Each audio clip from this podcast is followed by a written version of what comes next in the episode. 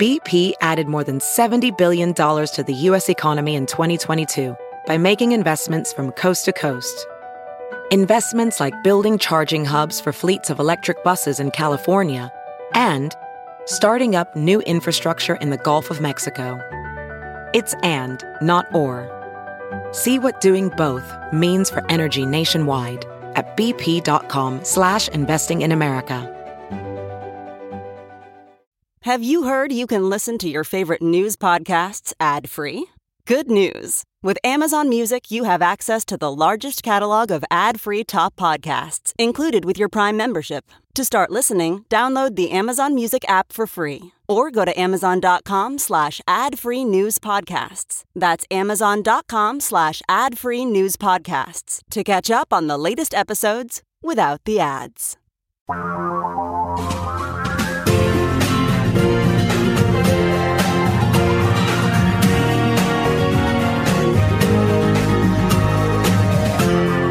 This is the Thom Hartmann Program.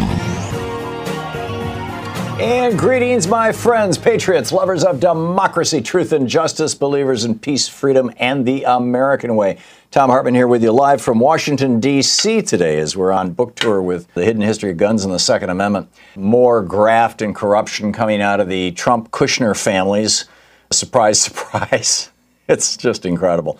But right now on the line with us is Professor Laurence Tribe. He's the Carl M. Loeb University professor and professor of constitutional law at Harvard Law School.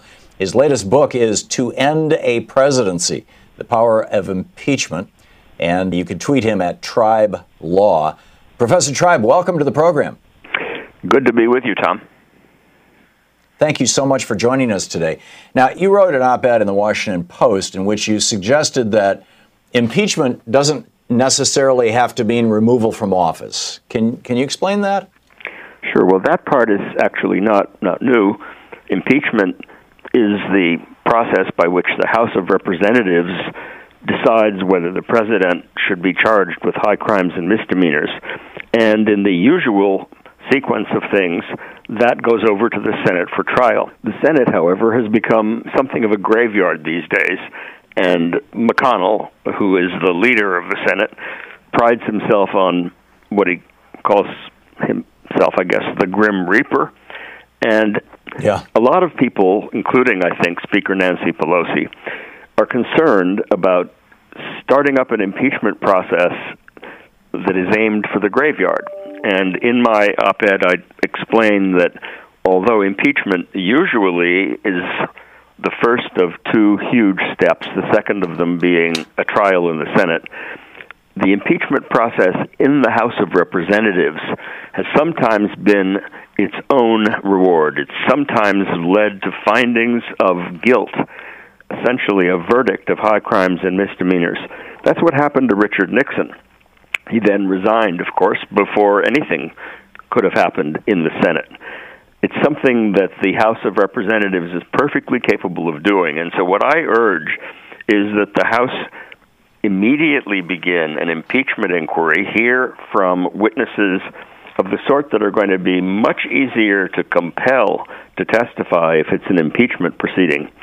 Uh, witnesses like Don McGahn, the former White House counsel, his top aide, Annie McDonald, uh, Hope Hicks, who was there by the president's side while many of these decisions were being taken. Those people will have no way to resist even judicial compulsion to testify in an impeachment inquiry. In the meantime, the president and his defense lawyers can be given a full opportunity to respond. Nixon was given that opportunity. He passed it up, but he did send a lawyer to represent him in the House, James St. Clair we should do that with this president so that he can't claim that he was railroaded, that it was just another witch hunt.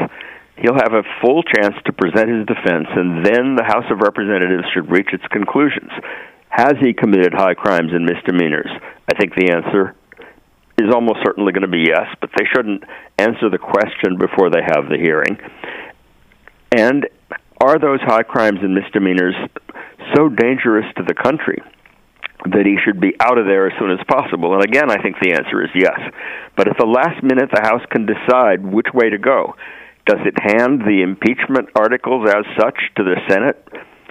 Or if the Senate's mind is so closed that it hasn't been moved by the hearings and the public attention to the televised day by day, drip by drip exposures of corruption and criminality, might the House simply decide to wrap it up and itself call these not articles of impeachment, but, for example, um, conclusions of high crimes and misdemeanors, or findings of conduct unbecoming the commander in chief of the United States, something that will get the public so this attention would be like a resolution, stamp basically. the president's forehead with a scarlet I for impeachable, and then he'll have a much harder So- time so- getting reelected.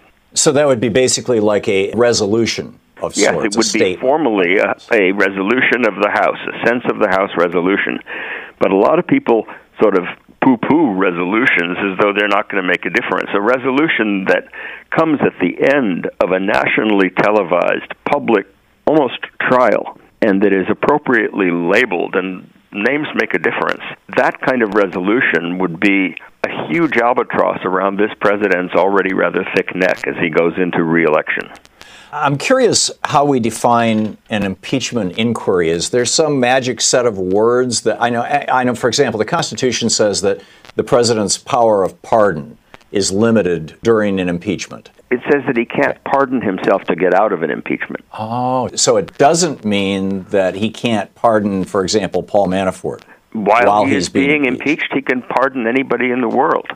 But the abuse Oh, of the pardon power could be yet another impeachable offense. That is, the fact that a president is undergoing impeachment doesn't mean that he loses the veto power, the pardon power, any of his powers. But what happens is that the House gains power. It gets the ability to overcome grand jury secrecy of the kind that we've heard so much about. It gains the ability to compel testimony. No court would refuse to grant an order to hear from the president's White House counsel once the thing is called an impeachable, uh, an impeachment inquiry. And you ask, are there magic words? Yes, impeachment inquiry. Those are the two magic words.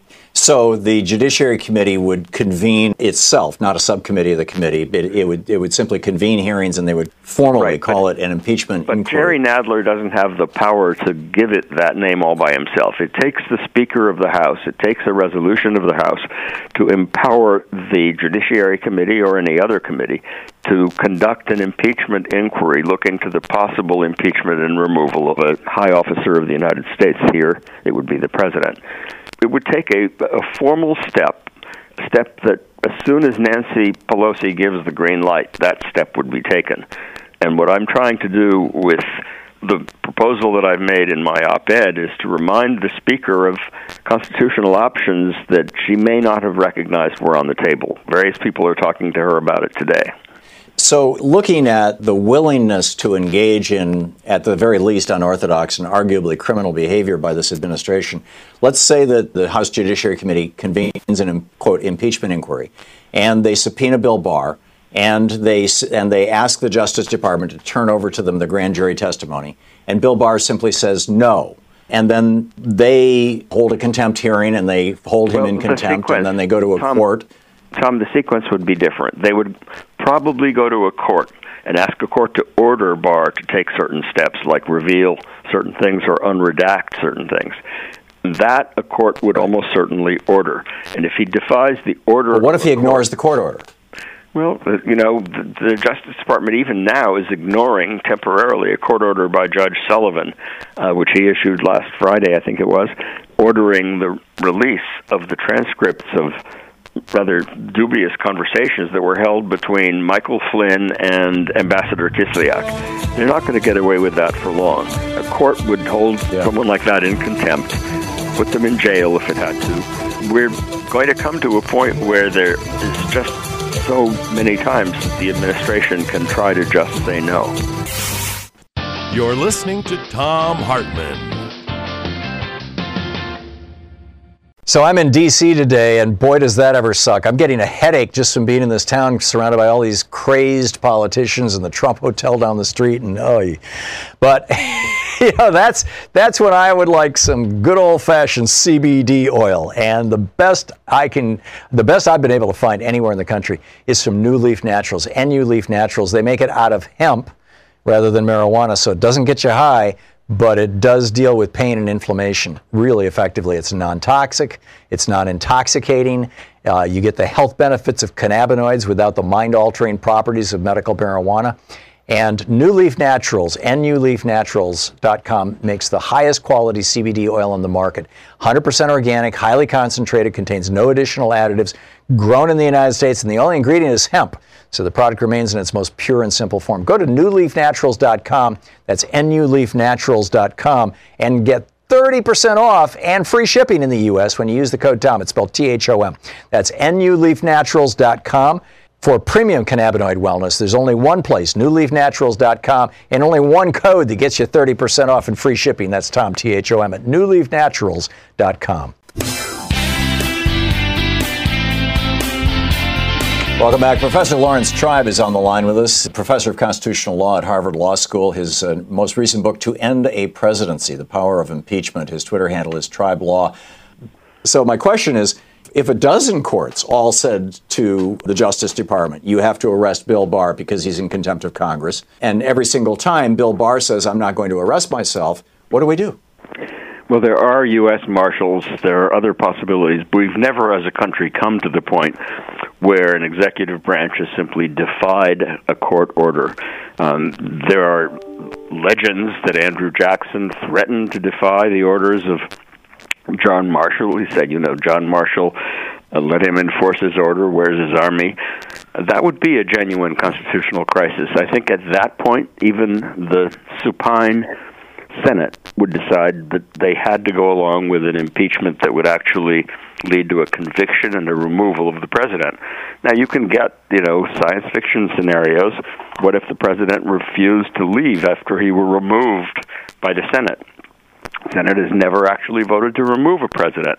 We've never had a president as bizarre and dictatorial as this one. Uh, I really don't have the kind of crystal ball that would tell me where would the army line up? But we would then genuinely be in the situation of a banana republic. We would be in a crisis. The Justice Department, Bill Barr's branch of the executive branch, is in defiance of specific court orders.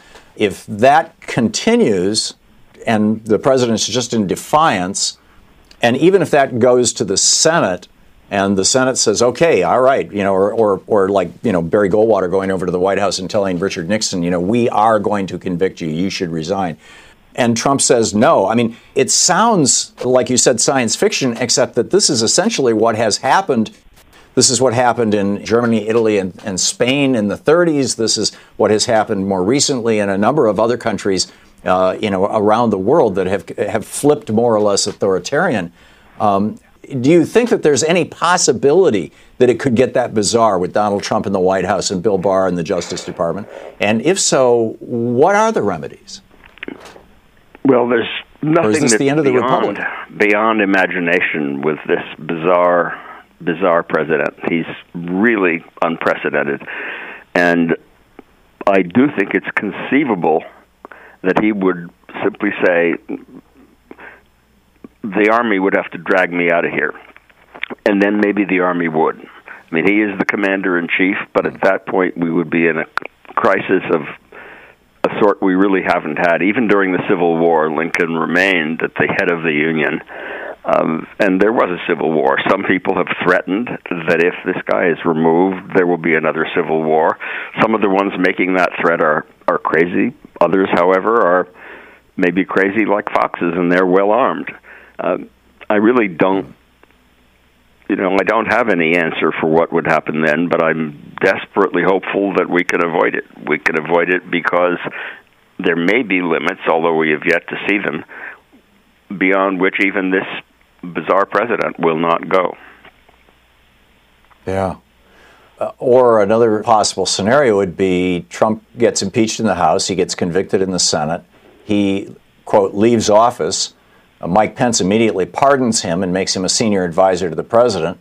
And Trump continues to stay in the White House and tweet and basically run the thing, run the place. Is that, that is, is that, that is even conceivable? A possibility. That's, in fact, one of the most plausible scenarios. Suppose that Trump is badly defeated in November of 2020. I don't, by any means, assume that'll happen, but suppose he is. Certainly, mm. at the very least, because he has committed so many crimes that could be prosecuted federally as well as in the state courts he would resign just before the new president took office, and he would arrange to have been given a pardon by the new president for a day, Michael Pence. But he could still then be prosecuted by state courts, and he's committed, I think, a lot of a lot of things that are violations of New York criminal law. And there's no way that the power of the pardon, the president's power of the pardon, can wave a magic wand and keep this guy from being prosecuted by the state of New York and by other states. Any thoughts on how we can minimize or mitigate the damage that has already been done, frankly, and going forward that any of these scenarios might bring about?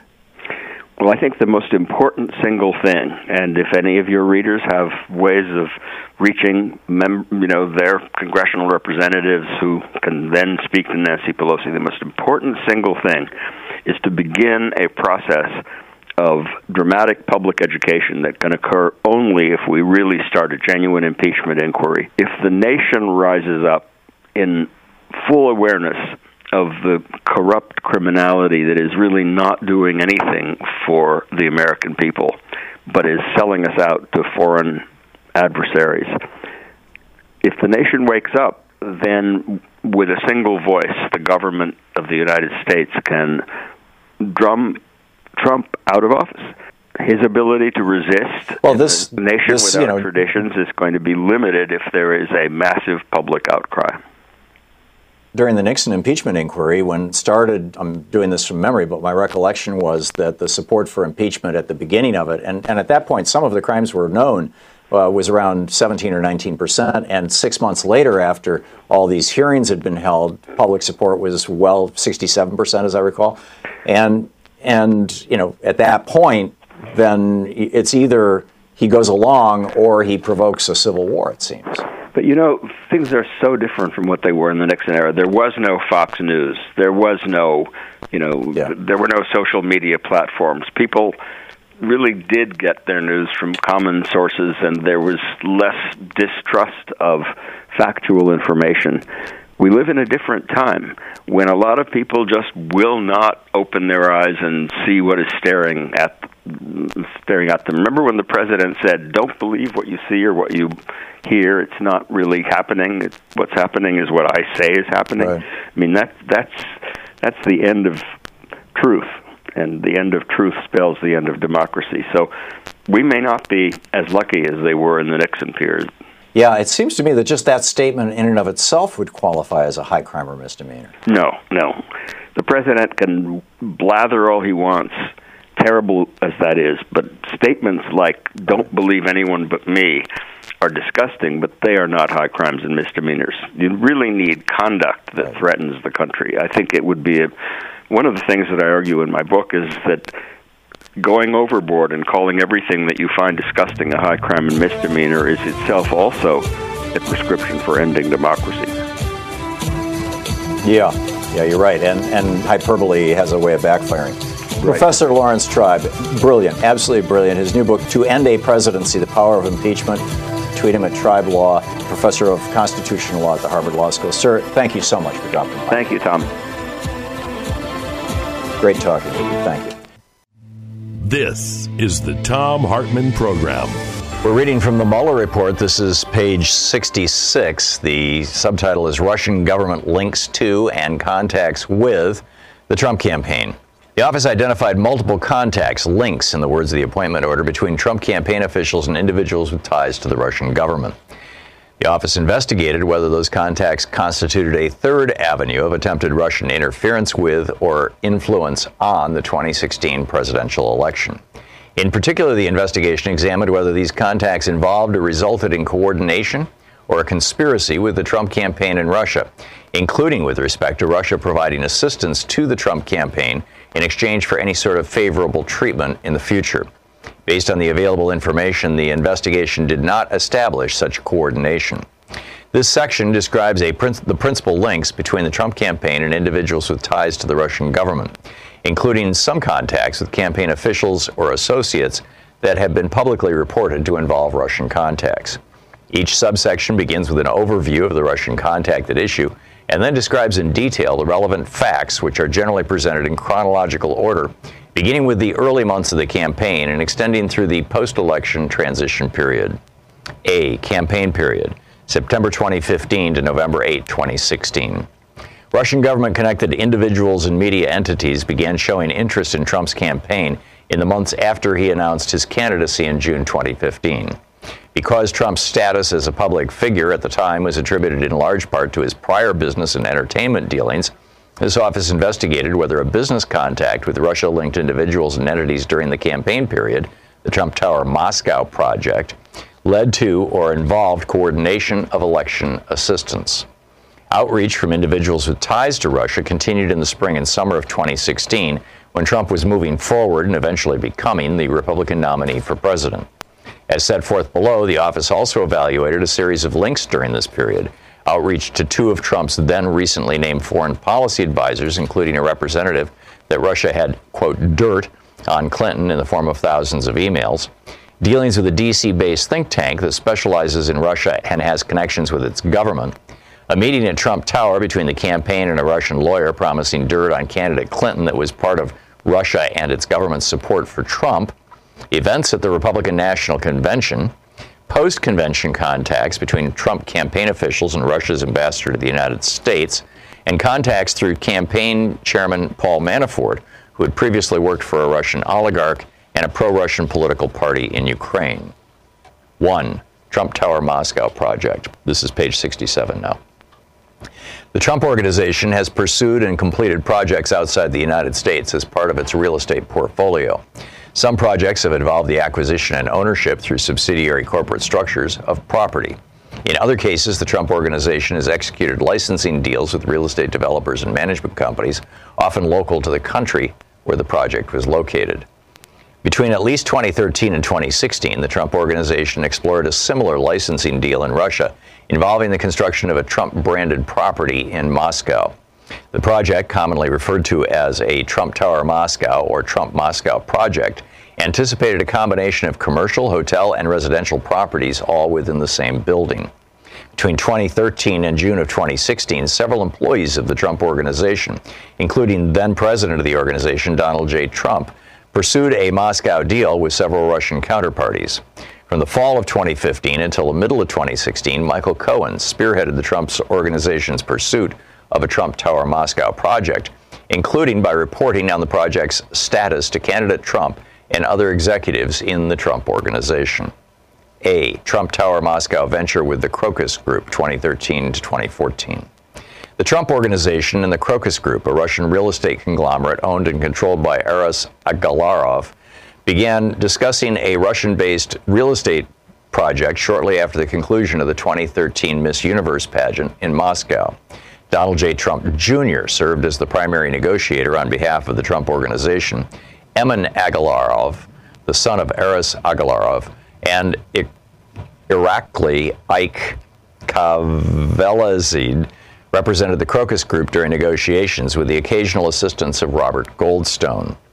In December 2013, Kaveladze and Trump Jr. negotiated and signed preliminary terms of an agreement for the Trump Tower Moscow project. On December 23, 2013, after discussions with Donald J. Trump, the Trump Organization agreed to accept an arrangement whereby the organization received a flat 3.5% commission on all sales with no licensing fees or incentives. The parties negotiated a letter of intent during January and February of 2014. From January 2014 through November 2014, the Trump Organization and the Crocus Group discussed development plans for the Moscow project.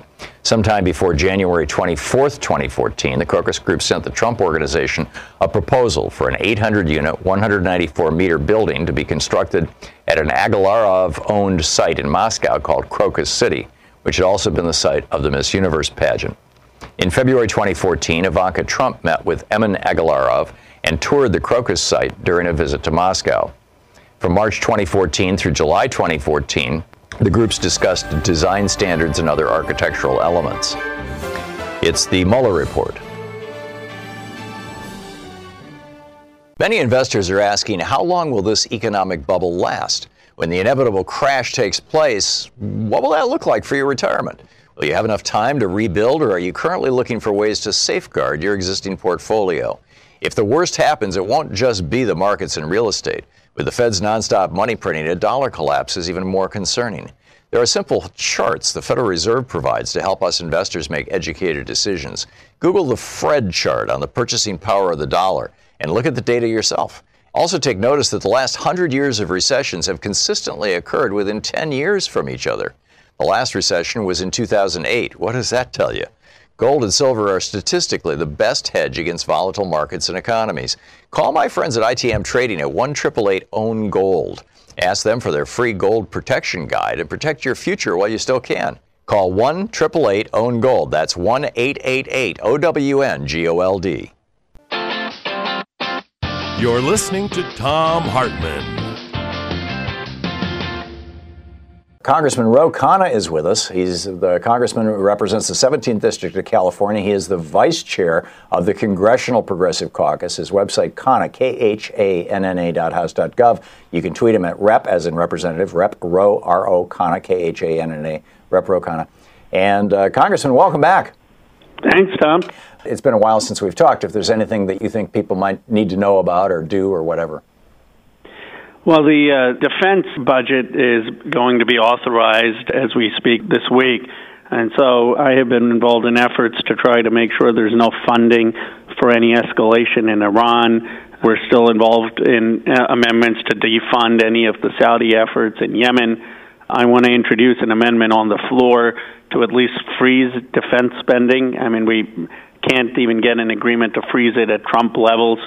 So a lot of the work uh, this week will be focused on armed services, which I sit on, and making sure we're not funding any future war efforts. Morris in Long Beach, California, listening on KPFK. You're on the air with Congressman Khanna. Hey, Congressman O'Connor. Good morning, sir. Listen, uh, please don't believe that myth that a sitting president cannot be indicted. Spiro T. Agnew was about to be indicted. So he stepped down. The same protocol that goes for a president goes for a vice president. So he stepped down. They put Gerald Ford in there. Mr. Uh, Nixon stepped down, and Mr. Ford pardoned him. At that time, I was in college wearing a roast clip saying, impeach Nixon. Please do not believe that myth. You guys got more power. I've, I've been to the library. I used to work in the library. You guys got more power than you can imagine. Please, sir, go ahead and start using it. And by the way, Congressman, did you get that book from uh, the congressman that I sent you uh, by Max Blumenthal's Goliath? Maxwell, I appreciate the call. And the Spiro Agnew analogy is actually a good one. I'll I'll have my uh, team look into that because you are right that they uh, were going to press uh, charges, as I remember, uh, against the vice president. Uh, but we are moving. I mean, this week in Congress, uh, we're going to have a vote to hold Bill Barr in contempt. We're moving to the courts to make sure that we get the underlying evidence of the Mueller, Mueller report, which we need. Uh, there are aggressively six investigations going on. So uh, I think uh, many people will be pleased with the progress we make uh, this week in Congress. Joe in Cupertino, California. You're on the air with your congressman, I think. good, good, morning, Tom, and uh, good morning, Congressman.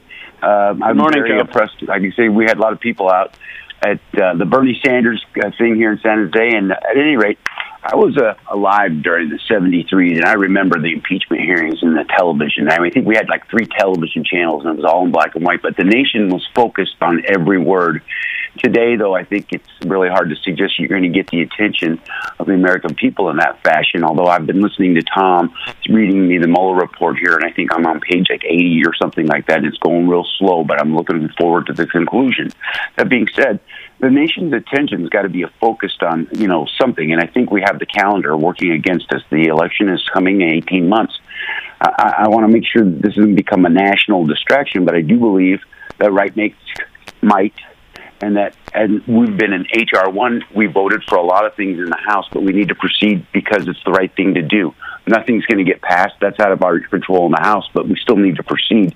So I, I'm asking you to please continue your efforts to hold this president accountable under any means possible. Um, but you, I do understand Nancy's position. I can count, so can she. We may not be able to get the House or the, the Senate to approve this, but uh, I think the professor that Tom brought on in this resolution might be a step in the right direction. Um, my question to you is: the August recess is fastly it's approaching, and if we don't make that decision to decide whether to proceed with impeachment or to proceed as I'm hoping we will proceed to get Bernie Sanders elected, we need to decide what to do. And I, you're my representative, so I'm taking direction from you. And lastly, I wish you would speak to the House uh, to have President Trump restore the funding taken from the Interior Department to fully fund their fire suppression services on federal lands. Fire season's approaching, and he's taken the personnel out of the fire, uh, the Interior Department to pay for this border wall at a time when California is on going to be on fire here in about three or four weeks, if not tomorrow. What do you think?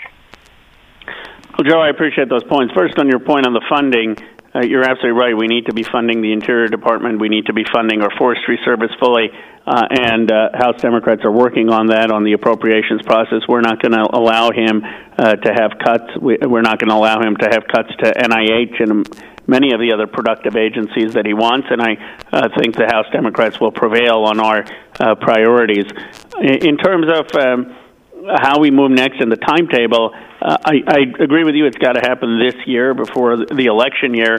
Uh, I I do think uh, we need to continue to make the case because uh, you know I have tremendous admiration for uh, Laurence Tribe. I've read his book on impeachment, but he doesn't have to count the votes. Uh, Nancy Pelosi, before she can bring something to the, to the House floor, has to know it can get 218 votes, and we're not uh, there yet. I mean, you have 60 people or so who are formally come out for impeachment, and then you have probably 100 or so more who would vote for it. But there are about 55 Democrats who have said they won't, and uh, how to change that opinion is uh, through holding hearings, through having Mueller testify, through having greater public attention, uh, and I think that's what we're doing in terms of aggressively building the case. Mick in Santa Cruz, California. You're on the air with Congressman Khanna. Good morning. Uh, thank you both for your service and uh, taking my call. My my uh, your opening comment was about the defense spending, and my question to you is: uh, Is any of that money uh, slated to go towards the National Guard that's going to try to keep the immigrants in check? And uh, my purpose for calling was to ask you: Is there any light at the tunnel? Uh, to end the second most important thing that this country faces, and that's the incarceration of children, the first being global warming. In terms of funding of the National Guard, I mean, that is partly through the defense budget, but I think we need to restrict them from having domestic law enforcement, which they are restricted to do, and the president's attempts to do otherwise are blatantly unconstitutional and need to be uh, continually challenged, even in, in the courts uh, his efforts to di- divert funding for border wall security violate so many uh, precedents. And, and I agree with you. The situation in terms of how we've been treating minors on the border is unconscionable. Uh, we have raised that before we fund uh, Homeland Security to make sure that there's far more accountability. And I know that's going to be high on the radar of the Progressive Caucus and, frankly, the entire caucus in Congress. Carol in Monessen, Pennsylvania. Carol, you're on the air with Congressman Khanna. I want to say that I am with Laurence Tribe on the idea that it's important that we have an impeachment inquiry. And I also, by the way, understand that it's not just Nancy Pelosi who is holding this all up. I understand that there are a lot of people in the House who uh, are against impeachment. But what I would like to hear you do for me is elaborate the the reason behind why they believe and I and I and I, because I don't understand why they believe that impeaching Donald Trump would actually benefit him in some way. I mean, if you bring out all his criminality to the TV public, do you really think that that would benefit him? As opposed to hurting him in, the next election. I mean, I can see him very easily saying, if you don't impeach me, It's because I'm innocent. I've done nothing wrong. What are you why are you persecuting me like this? I mean, that's how he thinks. But I would like to hear someone elaborate that argument for me as to how it would help him. And I'll hang up and listen for your answer. Well, Carol, I think you raise an uh, excellent point, and the speaker agrees with you that we need to continue uh, to have aggressive investigations to expose the president's misconduct uh, to the American people. Uh, if you ask why are there some of my colleagues who are opposed to uh, impeachment, most of them tend to be in districts that uh, Donald Trump uh, carried. You know, I represent a very liberal district. It's those votes aren't hard for me, but in districts which Trump carried, which there are about 31 Democrats, and then there are probably another 30 or 40 seats that are very close. Those members will tell you that when they go home, they don't hear from their constituents about impeachment. They hear, what are you doing to get infrastructure? What are you doing to get uh, prescription drugs lowered? Uh, and they want to focus on passing that and say Donald Trump isn't signing any of the things that uh, we're trying to do to make your life better. And they believe that's a stronger argument. Now, I, uh, I think they need to be convinced that we can't uh, just allow the misconduct to go unanswered, but uh, that is a candid assessment of what the caucus uh, is the dynamics are, and, and, and Speaker Pelosi has to pay attention not just uh, to people in the Bay Area, but to the entire caucus and see what she can get done. Fred in Los Angeles, you're on the air with Congressman Khanna. Yes, hello, Congressman. Hello, Thom. Um, I have a concern regarding the emoluments clause of the Constitution. The last Supreme Court pardoned, I think it's Governor Edwards of Virginia, and he personally um, was given emoluments and gifts, not for his reelection campaign, but personally. And he was found not guilty by the last Supreme Court. This is why the investigation and making the case to the public is so important. When you have a documented case of a foreign leader uh, who is pushing for war in Iran, and then that foreign leader is staying many, many nights in the Trump hotel because he thinks that may curry the favor of the United States. That is wrong, and that will be appalling to most people who hear about it. Now, whether it's technically uh, legal or not under the emoluments clause of a very conservative Supreme Court isn't the point as much as getting that information out to the American people so folks understand how compromised some of our foreign policy is. And that has been the approach that many in the House have taken, which is we need to bring all of this evidence to light to expose in firsthand uh, and clearly uh, the potential corruption throughout the administration. Charles in Opa-locka, Florida. You're on the air with, with Congressman Khanna. Um, good afternoon, gentlemen. Um, I got a question, and I definitely have a statement because my blood is boiling right now. Um, just thinking, my statement is this. Um, just thinking about uh, Joe Manchin, I think a year or two ago on Fox News saying, uh, and, and, and um, saying it very proudly to the host on Fox News that he voted at least 60% of the times were Republicans. Now, there's this myth out there, and I, I consider it a myth, that, you know, just because he don't stand up, I mean, just because he has those constituents over there that's among the conservatives, that he always has to vote with them. And I just think if we if we think about it, that's like one of the, the one of the major things that's stopping our party from moving forward. And my question is this, and I just want you to know, I I'm just asking you, but Donald Trump keep um, playing with these tariffs and disturbing the market. I, just for example, I went to the grocery store this week. Everything was a dollar more. And my question is, why do we have these um these um these tax breaks for these millionaires? Because if that's supposed to help bolster business, it's not doing it right now. And they had the biggest tax break ever. So please explain to me why the prices are going up, and we had this tax break, and it's just disturbed by just a little play by by, um, by Trump saying, "Well, I might raise taxes on Mexico." Thank you, thank you for your time. Well, Charles, I agree with uh, your point on the econ- economics. I mean, the tariffs uh, hurt most uh, working class and middle class individuals uh, who are sensitive to prices. I mean, most of Donald Trump's friends are the million, millionaires uh, who he gives tax cuts to uh, may not notice if the price of groceries goes up or if the price of certain con- consumer goods go up. Uh, but folks who are uh, living paycheck to paycheck do notice, and so he has. Uh, the way he's gone about doing blanket tariffs with no rationale uh, has uh, uh, created havoc. Now, that doesn't mean that there's not smart ways to enforce uh, trade. Uh, and uh, you know, Thom Hartmann and I were going back and forth uh, about that, and that they're not smart ways to to uh, to uh, uh, have labor enforcement uh, and punitive uh, enforcement, but not in the way arbitrary ways that uh, this president has done it, and certainly not when uh, he is at the same time giving tax cuts to uh, the very wealthy. David in Miami, you're on the air with Congressman Ro Khanna. Thank you, Professor. Thank you, Congressman. Uh, during Trump campaign claiming there's a 40 percent. Uh, maybe we need to remind America he is wage thief. Uh, that he deliberately imports immigrants to work in Mar-a-Lago rather than hire Americans. That would help.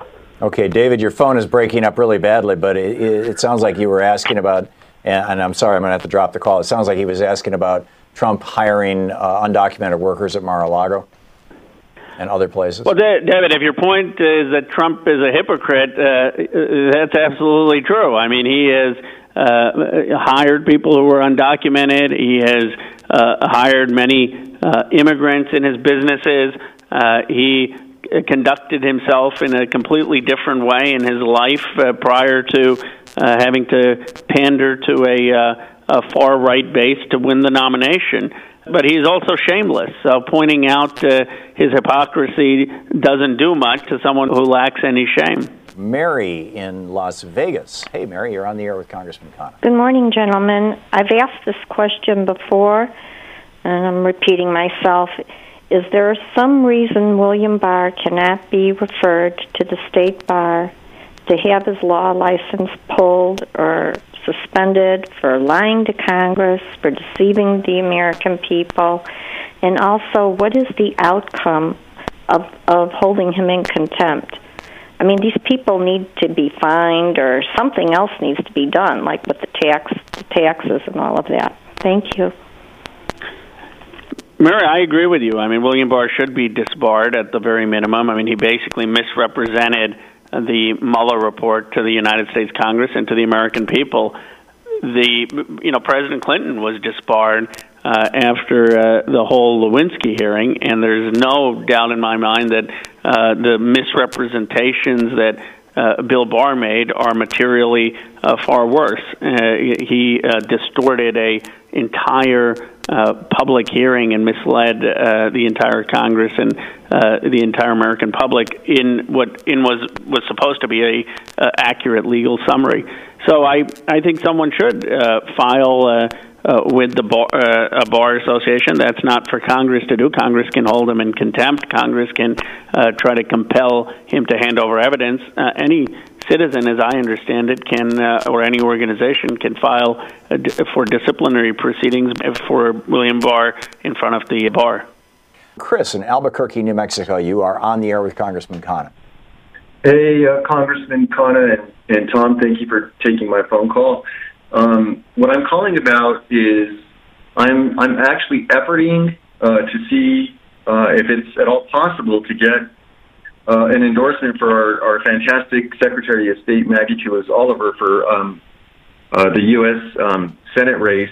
Um, uh, you know, all due respect to Ben Ray Lujan, but um, Maggie Toulouse, Maggie Oliver is is out there in front, uh, ahead of the game in regards to Medicare for all um, and especially, even more importantly, the, the, the new Green Deal. So, so what do you say, Congressman Khanna? Can we get that endorsement?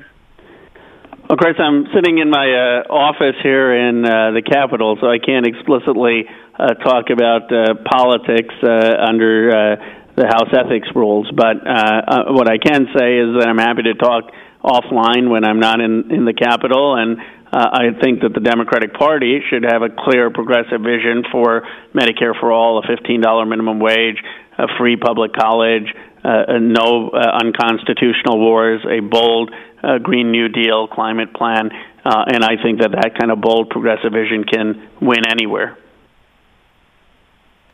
Pastor John in New Haven, Connecticut. You are on the air with Congressman Khanna. Hi there, gentlemen. Thank you for getting me on. Thank you so much. Uh, thank you for uh, the hearings you held last week, Congressman. Thank you for taking the TYT pledge, you and AOC. I'd like you to ask the uh, head of the Judiciary Committee, the Homeland Security, and um, Oversight Committee, uh, Congressman Cummings, to hold hearings. Homeland's done this already. To hold hearings with all of the Secretary of States throughout the country about how they're protecting our vote, and then hold hearings throughout August with all of the board of electors throughout the country. We have to safeguard our vote and make sure that there's a paper trail. Because you heard what um, Cohen said. He said that the president may decide not to step down and say that he won the election, you know, even if he loses it. So we've got to secure that vote and and show the American public that it's secure. What do you think, sir? Pastor John, I couldn't agree with you more. I mean, the chilling part of the Mueller report, which I know uh, many of the listeners here are aware of because uh, Thom has been reading it, the most chilling part is the systematic effort uh, that uh, was undertaken to hack into county board of elections and into Secretary of State websites uh, to try to interfere with the vote. Uh, so we need, uh, in my view, uh, paper ballots uh, as as confirmation, we need some basic uh, principles at a federal level that uh, can guide standards to to what all localities must comply with to ensure the safety of, of votes. maybe things that can be verifiable through other technical experts, but this should be a bipartisan issue. I'm happy to recommend we do more hearings. I think it has gotten lost in uh, all of the other terrible conduct uh, of the president with obstruction and in terms of the potential uh, influence that Russia had on the election. People are forgetting the danger our country is in to possible interference with the actual vote count. Nicole in Menlo Park, California. You're on the air with Congressman Khan. Hi, Congressman Khanna. I'm one district over from you in Anna Eshoo, and I used to be a big dollar donor, and then I self radicalized on the internet. Quote became a progressive, also with the Thom Hartmann Show, and I really want to support candidates who are not being in the way that you primaried um, a sitting Democrat, how can I support? What orgs can I look for to support progressives who might be able to primary a sitting moderate Democrat? Well, Nicole, I appreciate the call. And again, I can't get into too much politics explicitly, but what I can say is I think every candidate, every Democrat should be for competition for open primaries. And there are a number of organizations that are for open primaries and that have called for competition that's healthy for our uh, democracy and it'll move for uh, more progressive values. And I would just encourage you to look yourself online. I can't sort of plug political organizations, uh, and just look for organizations that stand for the principle of competitive primaries. What should we be looking for as we go into this next week here? Well, on the uh, front of holding this president accountable, which I know is on many of your uh, listeners' minds, uh, let's. Uh, I think people should look at the vote we're going to have on Bill Barr and Don McGahn. Uh, look at uh, Nadler taking to court the the um, request for the underlying evidence, and then seeing how quickly the courts will resolve it. Uh, also, looking for the speaker's comments later this week about what, what exactly the strategy is uh, for being aggressive. All of us have been back in our districts, and she's going to take the caucus's temperature and come out with a strategy. Congressman, you're doing such a great job. Thank you so much for dropping by Thank today. You. Thanks for always having me on. It's a pleasure talking. You're listening to Thom Hartmann. Stephanie Miller here. If you watch 60 Minutes and you own a home, you just got very nervous. I did. The FBI's former head of cyber crimes warned homeowners that foreign and domestic thieves can steal your home and do it all online. That's because home titles and mortgages are kept in databases that can be hacked. If you have equity in your home, here's how they get you. They simply forge their name onto your home's title, use your home as collateral to borrow cash, and stick you with the payments. And no bank or identity theft program protects you. You need Home Title Lock, America's leading title and mortgage guardian. For pennies a day, Home Title Lock puts a virtual barrier around your home's title and mortgage. If cyber thieves tamper with it, we mobilize to help shut it down. You may already be a victim. Here's how to find out. Go to HometitleLock.com and register for your free title scan and report. A $100 value, free with sign up. Don't let cyber thieves steal your home. Go to HometitleLock.com like I did. That's HometitleLock.com. One more time, that's HometitleLock.com. This is the Thom Hartmann Program. It's the Mueller report. This is page 70. Uh, the subhead is Letter of Intent and Contacts to Russian Government. Between approximately October 13, 2015, and November 2, 2015, the Trump Organization, through its subsidiary Trump Acquisition LLC and the company IC Expert, completed a letter of intent, an LOI, for the Trump Moscow property. The LOI, signed by Trump for the Trump Organization and Rozov on behalf, on behalf of IC Expert, was, quote, intended to facilitate further discussions in order to, quote, attempt to enter into a mutually acceptable agreement related to the Trump branded project in Moscow. The LOI contemplated the development with residential, hotel, commercial, and office components and called for, quote, approximately 250 first class luxury residential condominiums, as well as one first class luxury hotel consisting of approximately 15 floors and containing not fewer than 150 hotel rooms. For the residential and commercial portions of the project, the Trump Organization would receive between 1 and 5 percent of all condominium sales, plus 3 percent of all revenue and rental and other revenue. For the project's hotel portion, the Trump Organization would receive a base fee of 3 percent of gross operating revenues for the first five years and 4 percent thereafter, plus a separate incentive fee of 20 percent of operating profit. Under the LOI, the Trump Organization would also receive a $4 million upfront fee prior to groundbreaking. Under these terms, the Trump Organization stood to earn substantial sums over the lifetime of the project without assuming significant liabilities or financing commitments. On November 3, 2015, the day after the Trump Organization transmitted the LOI, Sater emailed Cohen suggesting that the Trump Moscow project could be used to increase candidate Trump's chances uh, at being elected, writing, quote, Buddy, our boy can become president of the USA and we can engineer it. I will get all of Putin's team to buy in on this. I will manage the process. Michael Putin gets on stage with Donald for a ribbon cutting for Moscow for Trump Moscow, and Donald owns the Republican nomination and possibly beats Hillary and our boy is in. We will manage this process better than anyone. You and I will get Donald and Vladimir on a stage together very shortly. That is the game changer. Later that day, Sater followed up Donald doesn't stare down. He negotiates and understands the economic issues. And Putin only wants to deal with a pragmatic leader, and a successful businessman is a good candidate for someone who knows how to negotiate. Business, politics, whatever it is, it's all the same for someone who knows how to deal. Page 72. I can think, this is still from the letter from, uh, from Felix Sater. I think I can get Putin to say that at that at the Trump Moscow press conference.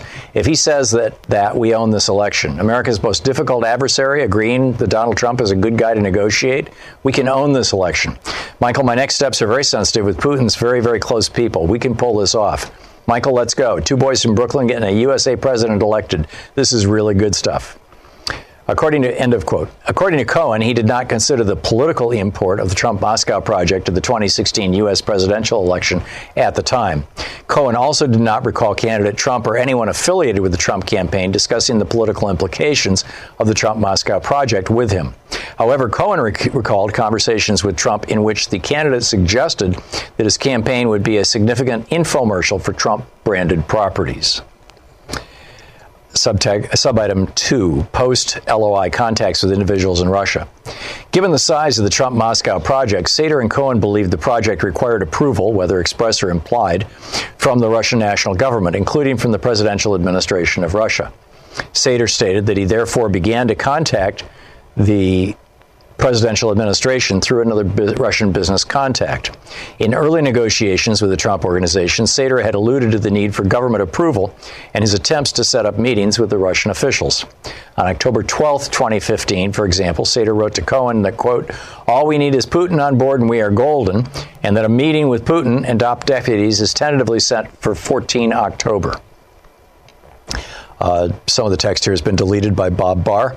This meeting was being coordinated by associates in Russia, and he had no direct interaction with Russian government. Uh, approximately a month later, that was not referring to Michael Cohen, by the way, it was referring to whatever was deleted. Approximately a month later, after the LOI had been signed, Lena Erchova emailed Ivanka Trump on behalf of Erchova's then husband Dmitry Klokov to offer Klokov's assistance to the Trump campaign. Klokov was at that time director of external communications for PJSC Federal Grid Company of Unified Energy System, a large uh, Russian electricity transmission company, and had been previously employed as an aide and press secretary to Russia's energy minister. Ivanka Trump forwarded the email to Cohen. He told the office that after receiving this inquiry, he had conducted an internet search for Klokov's name and concluded incorrectly that Klokov was a former Olympic weightlifter. Between November 18 and 19, uh, 2015, Klokov and Cohen had at least one telephone call and exchanged several emails. Describing themselves in emails to Cohen as a trusted person who could offer the campaign political strategy and synergy on a government level, Klokov recommended that Cohen traveled to Russia to speak with him and an unidentified intermediary. Klokov said that those conversations could facilitate a later meeting in Russia between the candidate and an individual Klokov described as our person of interest. In an email to the office, Erchova later identified the pers- person of interest as Russian President Vladimir Putin. It's the Mueller Report. On the line with us is uh, Leila Conners. Leila is the uh, the producer, director of the new HBO film Ice on Fire, produced and narrated by Leo DiCaprio, Leonardo DiCaprio. Tree Media is her company. She's the president of Tree Media, treemedia.com. And uh, it's going to be on HBO tomorrow night. And uh, you can tweet her at Leila Conners or at Tree Media Group. Leila, welcome to the program. Welcome back to the program. It's, it's so nice to have you with us. Tell us about the movie and tell us how people can watch it on HBO and when. And this is just a brilliant piece of filmmaking, by the way, I have to add. Thank you, Thom. Yes, it's premiering June 11th on HBO at 8 p.m. And HBO is then going to put it in front of their paywall for a week or so, uh, starting June 12th. So we're very excited about that, so everyone can see the film. You've collaborated with us on this. It is a film about two stories, two accelerating stories. One about the acceleration of climate disruption, and the other, the human response to climate disruption, which is human innovation, human solutions to climate, which is not tech based only. In fact, primarily it's working with nature, working with natural systems to support those systems so we can draw carbon down out of the atmosphere and take all the carbon that we've thrown up into the sky over the last 150 years, put it back into the ground where it belongs, and proceed forward with renewable energy. So basically, Ice on Fire is about these two stories. One about the acceleration of the melting Arctic and then the exposition of the methane threat, as well as the acceleration of human response to address the problem. Tell us what kind of a future the world is looking at if we don't do something soon. So, as many scientists have warned us, if we do not reverse business as usual, we will continue to warm the atmosphere and the ice is going to melt. Um, as Jim White says in the University of Colorado in our film, there we are headed for an ice-free world if we don't reverse climate change. And that just is not just about rising seas, which is horrific and terrible, but what it also creates is what we call tipping points, where we accelerate warming even further. So if we do not reverse course, if we don't stop burning fossil fuels, we will enter into an era where warming accelerates beyond the capacity for the web of life to support us. And this has happened, as you know, five times in the past, in the distant past, in the Permian mass extinction and other extinctions. The PETM extinction, when carbon reaches a certain level in the atmosphere, it causes the web of life to collapse for various reasons. And we go through that. The good news is that we don't have to get to that point. We actually do have the knowledge and the tools to reverse this problem. The big point is that we have to massively scale up. You know, just like we did during World War II with the climate emergency, we absolutely need to implement all of our solutions simultaneously to pull us away from the brink that we've put ourselves on. Describe the spectrum of solutions that we see in the movie. Well, the good news is that the Earth cycles carbon already. So if we continue to chop down trees and poison the ocean, then and poison the soil, the Earth can't help us. So what we're learning is that soil has three to- or four times more carbon in it than what we have in the sky. So organic soils can pull carbon down. Biochar can help sequester carbon in the soil. We also know that trees can pull carbon out of the sky. We also know that kelp is a very powerful plant, the most powerful plant in the world. Um, I've been told that if we plant kelp in 9% of global waters, we can reverse 50% of our emissions. So the earth is working with us. We just have to work alongside nature and not against it. What's also fascinating is that we, some engineers in Switzerland have invented a very small direct air capture machine that can actually pull carbon out of the sky and turn it into a rock in two hours using geothermal energy. So it's on renewable energy and can actually reverse what we've done. Uh, again, nature is more powerful in terms of the scale at this present moment, but the machines can certainly help and they're going to become more efficient over time. We also profiled um, a tidal machine in Scotland uh, and talked about solar and wind. And it's very, very clear right now that solar, in many cases, is cheaper than fossil fuels over the long run. And so, with wind and solar and storage, we can power the world. So really, um, fossil fuels really should we should move away from that. And we know how hard it is because there's been trillions of dollars invested in fossil fuels. That said we need to invest in the future of this planet. That is more important. What i really love about the movie is a it's the kind of movie that you could show to anybody. It's not like insiders talking to insiders. In fact i would love to show it to people who are fossil fuel deniers. I was at a right wing talk radio or a talk radio conference uh, on Friday, and I was talking to a bunch of right wingers and saying, you really ought to check this out. But B, it both kind of scares the hell out of you and gives you extraordinary hope. Leila, thanks so much for being with us. The movie, again, can be seen when and where? Real quick. Ice on Fire, HBO, June 11th, and then in front of their paywall after that for a week or so. Thank you, everybody. Thank you. Leila Conners, the president of Tree Media, director of this new HBO film, Ice on Fire, produced and narrated by Leonardo DiCaprio. I'm in it too, so say hi. Thanks so much for being with us today. And don't forget, democracy is not a spectator sport. It requires all of us. So get out there, get active, tag, you're it. See You've you been listening to Thom Hartmann. For audio and video archives, visit thomhartmann.com.